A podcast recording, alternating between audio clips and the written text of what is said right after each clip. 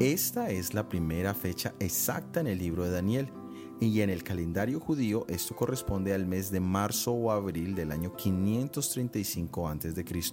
También entendemos que Daniel había empezado su ayuno en el cuarto día del mes, es decir, que Daniel pasó su ayuno durante el tiempo de la Pascua. Daniel se encontraba en el río que en persa es Tigris, uno de los dos ríos más importantes en el área de Mesopotamia. Los ríos han servido de barrera contra el avance de las fuerzas enemigas y desempeñan un papel vital en la defensa de ciertas ciudades como por ejemplo Babilonia. Jerusalén, sin embargo, no tenía ningún río como medio de defensa natural. No obstante, Jehová era como una fuente de un poderoso río de protección para esta ciudad.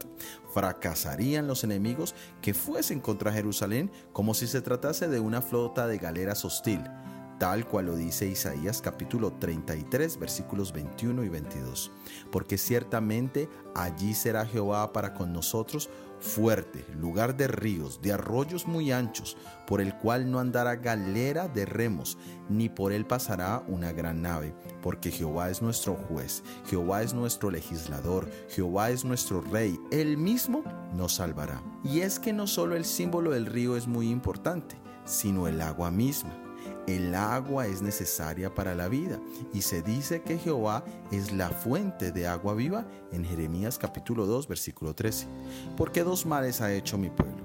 Me dejaron a mí fuente de agua viva y cavaron para sí cisternas, cisternas rotas que no retienen agua. Sin lugar a dudas, Jesús es el manantial de vida y la torre de refugio en los conflictos de la vida.